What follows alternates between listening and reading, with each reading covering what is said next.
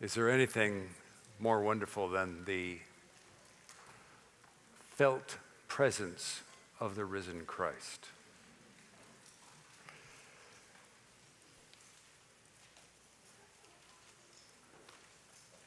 Imago Dei Church, you are, by His grace, living proof that Jesus is real.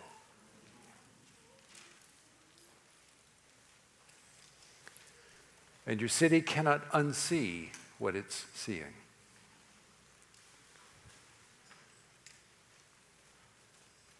And you are here by his appointment.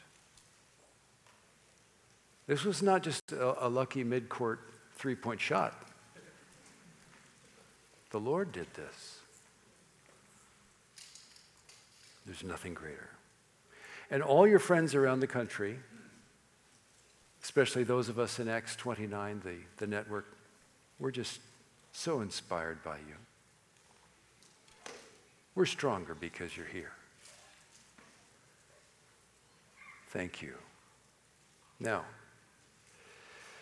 planting a church and being a church are not easy. We all know that. But fortunately, Jesus does not get worn down the way we do.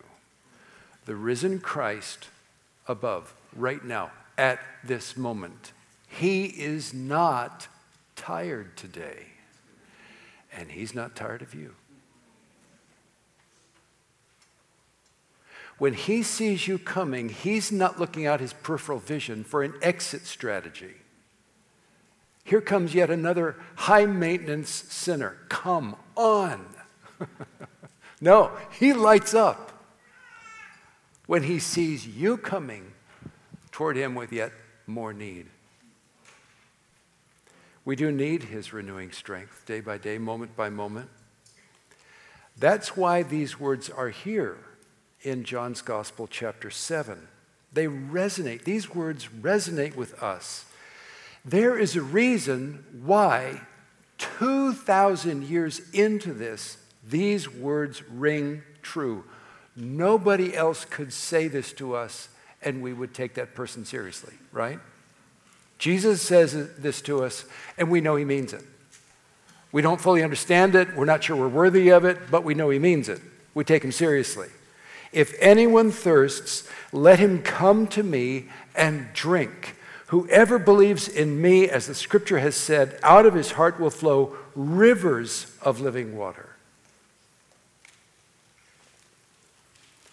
That's a game changer.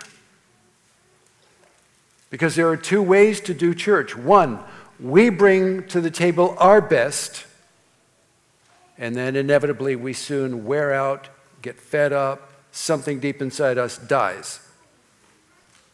Two, the other way to do church is we bring to the table our worst, our exhaustion, our depletion, our skepticism, and what does Jesus do? He welcomes us and he gives us his best. That's the deal. That's how it works. If anyone thirsts in all these ways and more, let him come to me and drink. Whoever believes in me, as the scripture has said, out of his heart will flow rivers of living water.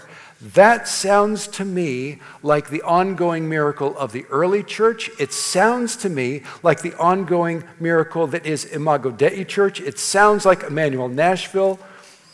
We are not just asking Jesus to bless what we do, we are welcoming what only Jesus can do. When He blesses the work of our hands, it's a wonderful thing. When He takes the work in His own hands, it is immeasurably more wonderful. So let's stay dependent on Him. And when we're open and eager and alert, holding out empty hands before Him, Augustine said 1500 years ago God loves to fill empty hands. And it's why these words here from our Lord we're so grateful because all we need is to feel thirst for Him. All we need to do is to come to Him, and He keeps working that miracle in us and through us to others. There are ways, I'm sure, to you know, clog and hinder this flow through ability he's talking about here. We can complicate it. I have done complicated it many times. How could we conceivably? Well, the Bible says, do not grieve the Holy Spirit of God. We can do that by coddling sin, for example. I mean, if I'm obeying God in one area of my life in order to evade obeying God in another area of my life, then even my obedience isn't obedience, it's coincidence. God just happens to command what I wanted to do anyway. So we want to stay open to all that God wants. Then we experience how church really works. Or we can clog up our flow through ability by reading the Bible like a menu of options to choose from. The Bible says, however, receive with meekness the implanted word which is able to save your soul. So, as Augustine again taught us, if we accept the things in the Bible we like and reject the things in the Bible we don't like, then it isn't the Bible we accept, but just ourselves. So, let's not edit the Bible. It's all about Jesus from cover to cover. Let's stay open. Why would we limit him? So if we just stay open and thinking it through book by book, Daniel next, that can only trend well. Or maybe the most common way we can hinder our flow through ability is just frantic busyness we can become too distracted even to notice our need, to feel it. And week slips into week, and month into month, and year into year. And what happened to that sensitivity I used to feel toward Jesus? What, what has happened here?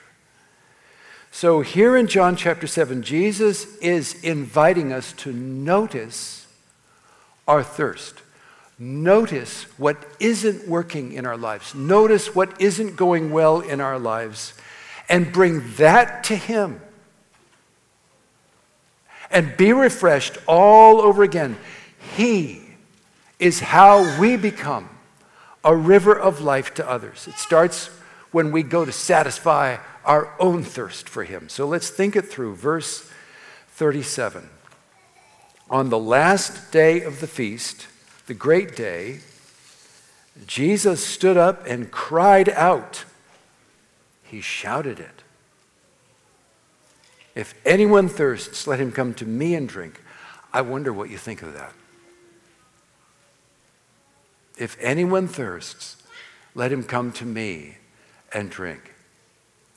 And then he talks about rivers of living water. So for some of us, these words resonate deeply because we've experienced this and we've known this in lots of ways through the years. We, this is real to us. Others of us, maybe these words sound like, if we're honest, sounds like flowery religious language. It sounds like pious exaggeration. It sounds like an ideal that we might attain to or not. Well, if that's how it sounds to you, if that's how Jesus' word sounds, it gets worse.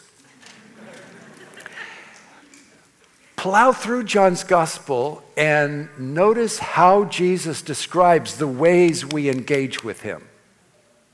Like coming to him and drink in this, in this passage. All the ways he describes it. I mean, he is repeatedly bold in how he offers himself to us. In chapter 6, for example, Jesus says, Whoever feeds on my flesh and drinks my blood has eternal life, and I will raise him up on the last day. For crying out loud, he sounds like a cult leader. But my point is, Jesus is not shy, he is not timid, he is not even restrained in the boldness and audacity and generosity with which he offers himself to us. He is bold because he cares. He wants to speak through all the noise coming at us and talk to us. He is frank, forthright. He is enthusiastic about this. That's why he raised his voice and shouted, it says. He cried out. This was at the feast. A lot of crowds were there, a lot of noise. He wanted to be heard. He wanted wants to get through to us today. He is not apologizing for anything he says because he means it. Therefore, we can receive it. Now, here's the backstory to what our Lord is saying here. Each day of this annual feast there in Jerusalem, a priest took a golden pitcher, filled it full of water at the pool of Siloam there in Jerusalem, and carried it ceremoniously to the temple where he poured that water out at the altar, and it was an acted prayer to God. It was an acted, it was a symbolic, it was symbolic of our prayer for many outpourings from God, outpourings of blessing without end. This was the occasion. As that was happening, when Jesus said, if, if anyone is thirsty for something from beyond themselves, if anyone is thirsty for the reality symbolized by this ceremony, if anyone wants fresh blessing on this occasion and fresh blessing on every occasion, then let that thirsty, dry, parched, fed up, tired person come to me and drink.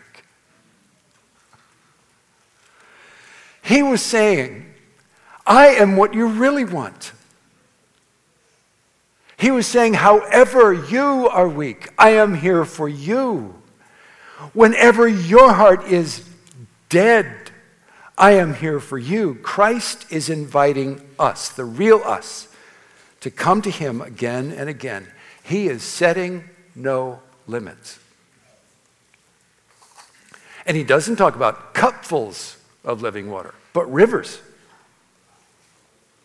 He's not qualifying this at all, except that we would thirst and we would come and we would drink. He is, he is not challenging us. He's not even exhorting us. He is not asking us that this time we show him we really mean it. We're going to re up, and this time we're going to show him how serious we are. No, he is inviting us to bring to him nothing but need for his endless faithfulness, his sensitive attention, his generous care. Everything Jesus does, he does sincerely with his whole heart. It's just obvious all over the Bible. For example, in the Old Testament, God says, Open your mouth wide and I will fill it. When I was a kid, uh, the dentist our family went to was a Christian. And he had Bible verses in different places in the dental office. So, you know, you sit in the dentist chair and he and it goes back like that. So I'm looking up the ceiling and there's that verse from Psalm 81. Open your mouth wide and I will fill it. in the New Testament, Jesus says famously, I have come that they may have life. He did not say, I have come that they may get religion. I have come that they may have life and have it more abundantly. Can you imagine anyone else saying such things with credibility at all? Jesus says it, he means it, and we know it. So, what could this thirsting actually look like? What could this drinking actually look like for any one of us here today? This is like omnirelevant. It's huge, huge category. For example, this is just for starters. We all long for acceptance. We feel our failures. We feel the shame of our failures, the isolation that that shame drives us back into. But Jesus comes to us and says, Neither do I condemn you. Now, that came from John chapter 8. And remember that precious woman was surrounded by accusers, and Jesus sent them, he dispatched them. Y'all are unqualified. And they knew it, and they left. and the woman was left alone with Jesus, he did not just say, I do not condemn you. He said, Neither do I condemn you, because what he had done was create a whole social environment of safety and non condemnation. Everyone needs a non accusing place to stand in this world of rage. Jesus gives it. We long for acceptance. We desire to be valued. We would like somebody to treat us like we actually matter because we've all been trivialized. This world has no idea who you are. This world treats you like a unit in some sort of you know, commercial or political collectivity. You're a, you're a, you're a voting, you're part of a voting block, you're part of a market niche. So you're, you're, you're just useful for somebody else's selfish grandiosity. Jesus actually believes you matter. The gospel says in Ephesians chapter 5 that Jesus cherishes us. like a husband who's crazy in love with his bride. We long for hope. We want, we'd like to get a future back that's worth getting excited about. We've, we've faced so many disappointments and betrayals, and we ourselves have let others down so many times and so forth. But God says, I know the plans I have for you to give you a future and a hope. Jesus said, I go to prepare a place for you for your future. When you, the instant you step into heaven, you are not going to look around and think, well, okay, I can get used to it. Jesus did not say, I go to prepare a place. He said, I go to prepare a place for you. You're going to step into heaven, look around, and, and think, no way. he thought of me?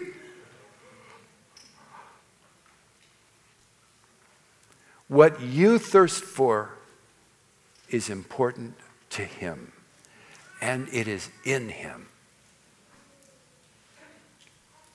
He alone can satisfy the longings, the massive longings in your heart.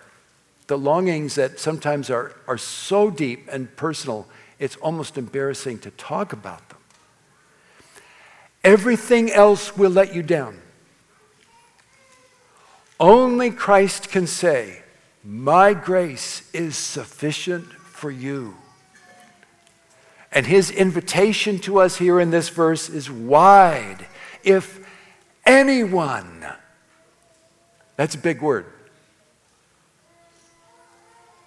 His invitation is relevant if anyone thirsts. His invitation is personal. If anyone thirsts, let him come to me. His invitation is simple. If anyone thirsts, let him come to me and drink. Back in the Old Testament, he told us, Come Everyone who thirsts, come to the waters, and he who has no money, no way to pay, no way to earn, no way to deserve. He who has no money, come buy and eat. Come buy and eat. It must be that he gives us the money, and he says, okay, you can pay now. So we return his money to him. Good to go. It's called the merit of Christ freely given, poured out into empty hands. So, how do we follow through? How do we accept and act upon his kind invitation? What we do is we obey our thirst. What are you most longing for? It is in Jesus but better, pure, and real, with no downside and no bitter aftertaste. You have no right to stop short of coming to Him. And you have no right to deny your own thirst real satisfaction in Him. And you have every right to expect the best of Him when you come, because that's who He is. Let nothing get in your way. Push everything else aside and come to Him and keep coming. In 2,000 years, no one has depleted Him. Here's why. Verse 38 Whoever believes in me, as the scripture has said, out of his heart will flow rivers of living water. The most underexplored territory in our nation today is the oceanic fullness of the risen Jesus Christ. And we will serve millions of thirsty sinners as we receive from Him first and find out how good He really is. And then the great thing, and I'm really thankful for this, is that we can trust Him not just for the noble things we wish we desired and we would desire if only we were better people, but we can come to Christ and bring to Him every desire, everything we desire, and find its satisfying reality, and we will not be lied to and defrauded and sent away empty. So, here in verse 38, our Lord is saying, Dare to believe me. Come and drink and find out what I can do for you. We do have to trust Him, but that's what every fraudulent promise also demands of us. And our heart's trust is what we have given many times in all the wrong directions. The difference is that Jesus is the only one who forgives us when we wander, and He's the only one who satisfies us when we come. So let's come. And He doesn't do this at arm's length, He doesn't do this by remote control. He actually wants us near to Him because He actually cares about us. So let's not think about coming to Him, let's come to Him. And whenever we do, He does give Himself, He welcomes us, and great things start happening. And by the way, this is this experience he's talking about here is highly compatible with people who are sinners and sufferers. This is for sinners and sufferers. So here's what gets traction when we come to Him and trust Him and drink Him in. Our hearts become, I don't what else to say, are, become aware at a level that I can't really, I don't understand. It's just real. Our hearts become aware. We have a new realization, a new confidence that we really do matter to God. He gives us a clear sense that He is ours and we are His. And the words of that old song, the old hymn, How Marvelous, How Wonderful is My Savior's Love for Me, that starts making sense. That's not just flowery, idealistic language. That's like reality. That is super reality. And everything it's like reality inverts. We realize everything I thought was so impressive and formidable and scary becomes smaller. Jesus, who I thought was small and merely helpful, a kind of welcome sidebar now and then, becomes massive and life giving. That change starts happening. And so many of you know what I'm talking about. It's hard to describe because this is a miracle. This is not a formula to master, it's not a script to follow. It's a miracle to receive over and over again. And then with hearts open to the graces of Christ filling, flowing in, that's when we have something to offer to other people. And if you don't know what I'm talking about and this experience hasn't entered into you yet, Jesus is right now for you just as much as he is for the most profound and experienced saint sitting here in this room. He said, if anyone. So, Do you and I need to offload some junk from our lives, things that hold us back? Yes. But the main thing is simply waving the white flag of surrender and coming over to His side and to begin to discover how real He is. We move our chips over onto His square and we say, Lord, I'm a mess. I just want to be your mess. And he says, Done.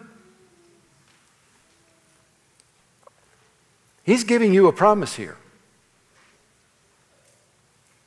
And he's a gentleman. He's a man of his word. He keeps his promises.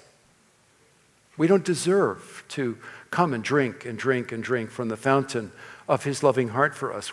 We've all believed so many lies. But the gospel says, in the, in the gospel, the Lord says, I will clear the way by my cross for the Holy Spirit to flow out into thirsty people in the world today.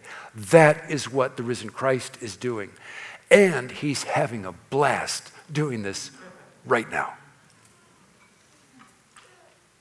And he's inviting us to get in on it more and more. When I was a boy, my family spent a summer in England and we visited castles, you know, and did the tourist thing. One of the castles that we visited, I remember there was a dungeon way down deep in this sort of, I guess, a kind of a cavernous basement. And the only water throughout all those centuries, the only water for the prisoners in that dungeon was a little dripping trickle that came down one of the walls. And over the centuries, the prisoners had literally worn a groove in the rock with their tongues licking that little drip of water. And that is who we are in our modern dungeons where we have everything except what we really want. And we're looking the stone walls dry. And to, to us, Jesus says,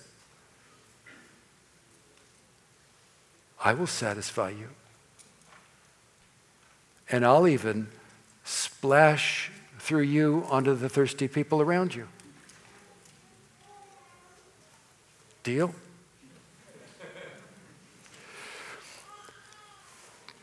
This so resonates with some of us and with others of us the thought might linger Ray, I can read the words on the page. It's in the Bible, and I'm not denying it. But it's not for me. It's for these other people, but it's not for me because I have sinned too terribly. And I just got to make do with this bare existence I'm stuck with by now.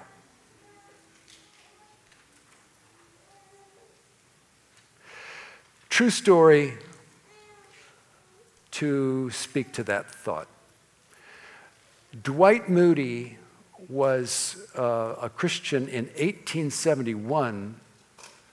Just after the Great Chicago Fire, he was in New York City because a lot of people were raising money to rebuild Chicago, and he was there for that purpose. But his heart wasn't in it because he could see the he was deeply troubled and disheartened by all the selfishness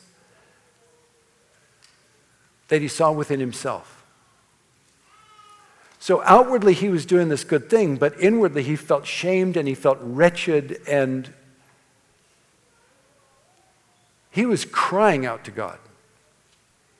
He was walking down Wall Street in, in New York City, and God came to him in mercy.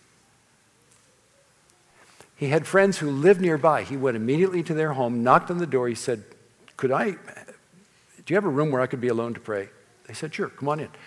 Later he wrote, Oh, what a day.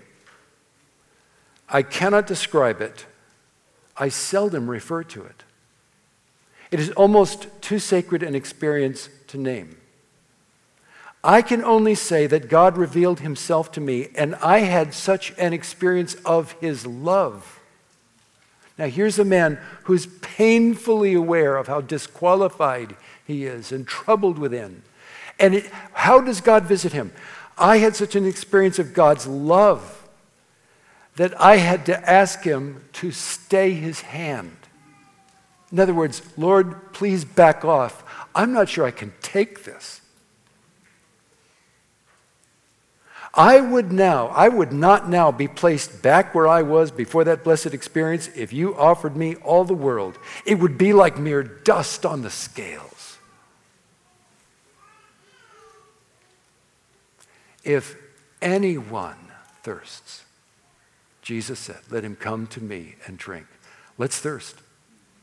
Let's come. Let's drink. That got you here that will keep you bearing fruit and turning you into rivers of living water for the whole world. God be with you and bless you. Thank you.